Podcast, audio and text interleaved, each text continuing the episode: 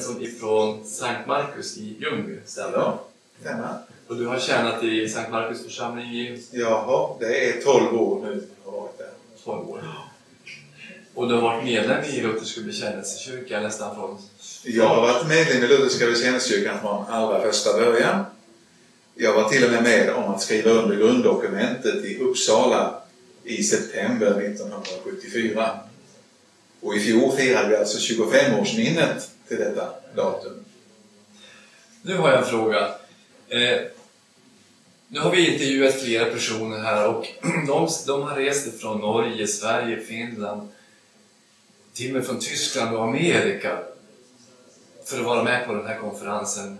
Och de säger att Lutherska bekännelsekyrkan är något spe- väldigt speciellt.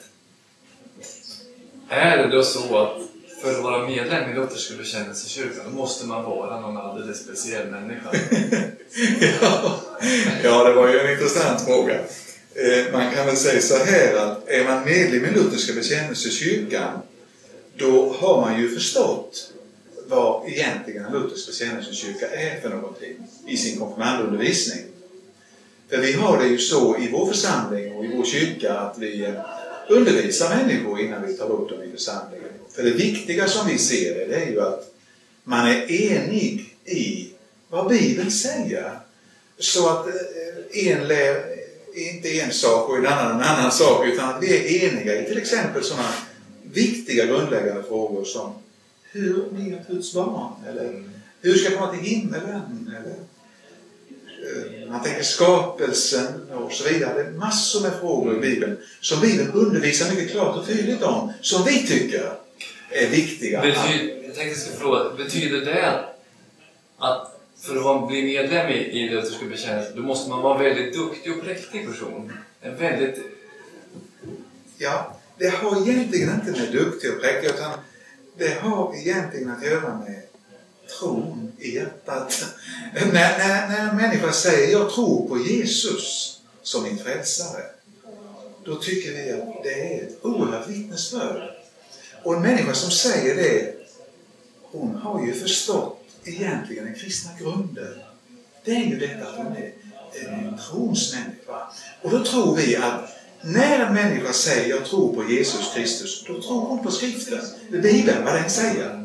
Och då tror vi att vi ska bygga på den, vidare på detta och undervisa. Och sen vill vi ha människor som är, har stora och svåra synder bakom sig. Och jag är en stor syndare. Jag har träffat människor som har sagt så här att när jag kommer till kristna kyrkor så tycker jag att jag känner, mig, jag känner att de är... Att jag passar inte in där för att de är lite finare än vad jag är. Och jag är inte så duktig, så jag är inte så... Jag, är, jag har gjort så mycket fel i mitt liv och de ser nog bara ner på mig. Sådär. Vad, vad skulle du svara en sån person att så usel och eländig som jag är så inte, inte törs jag gå in i Lutherska bekännelsekyrkan? Vad skulle du svara en sån person? Ja, jag tror att det är farligt om vi ger det intrycket att vi är präktiga, för det är vi inte. Vi är inte präktigare än andra människor. Det är viktigt att komma ihåg.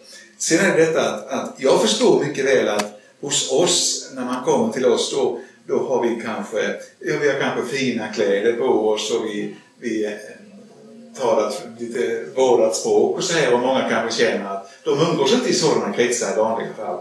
Men jag tror att undersöker man verkligen vad vi säger i kyrkan och hur vi är då, då tror jag att den, den tanken blir ganska främmande.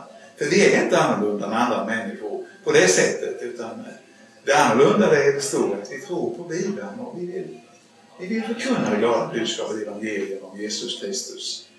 Och vi ser det som vår viktigaste uppgift då.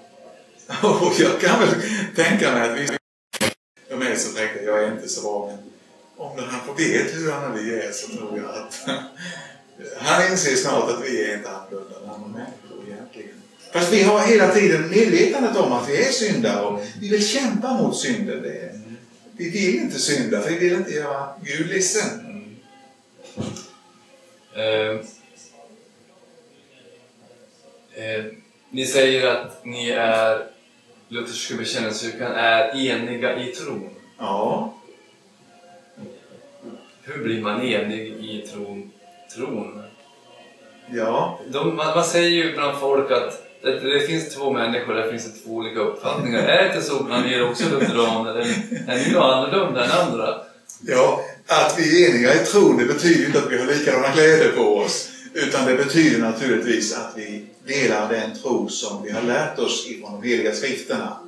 Det är ju det vi är eniga i, och det är det vi strävar efter, den enigheten. Och när vi säger att vi är eniga i tron, då betyder det att vi, vi har diskuterat igenom de här frågorna. Och vi har sagt ja och amen till, till vad Bibeln säger. Och bekännelsen till Bibelns vittnesbörd. Sen har vi olika uppfattningar i politiken och i, mm. om semesterorter och om kyrkbyggnader och mycket sådant. Det är inte det som är enigheten i tron. Enigheten i tron, det är ju vad Bibeln är. Och där är ni hundra procent.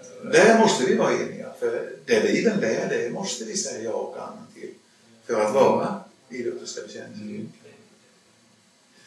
Ja. Eh. Alvar, eh, vet du att de kommer till himlen?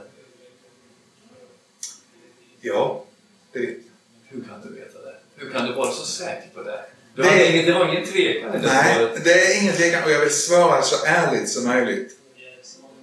Och det är ju alltså så att min visshet att jag är Guds barn, den har jag just i evangeliet. Just därför att jag har lärt mig att det är av nåd allena, så kan jag vara säker. Vore det så att det till någon del berodde på mig själv, då kunde jag inte vara säker. Jag kan aldrig lita på mig själv. Aldrig någonsin. Jag ljuger och jag tar fel och jag hittar på saker och ting. Och jag uppfattar fel och missuppfattar. Men därför att Gud säger, Alvar, det är av nåd som jag förklarar dig rättfärdig. Som jag tar dig till min himmel. Därför kan jag. Och därför kan jag lägga mig ner och dö fulltvis. Det tror jag. Då får jag tacka Alvar så mycket för den intervjun. Tack så mycket.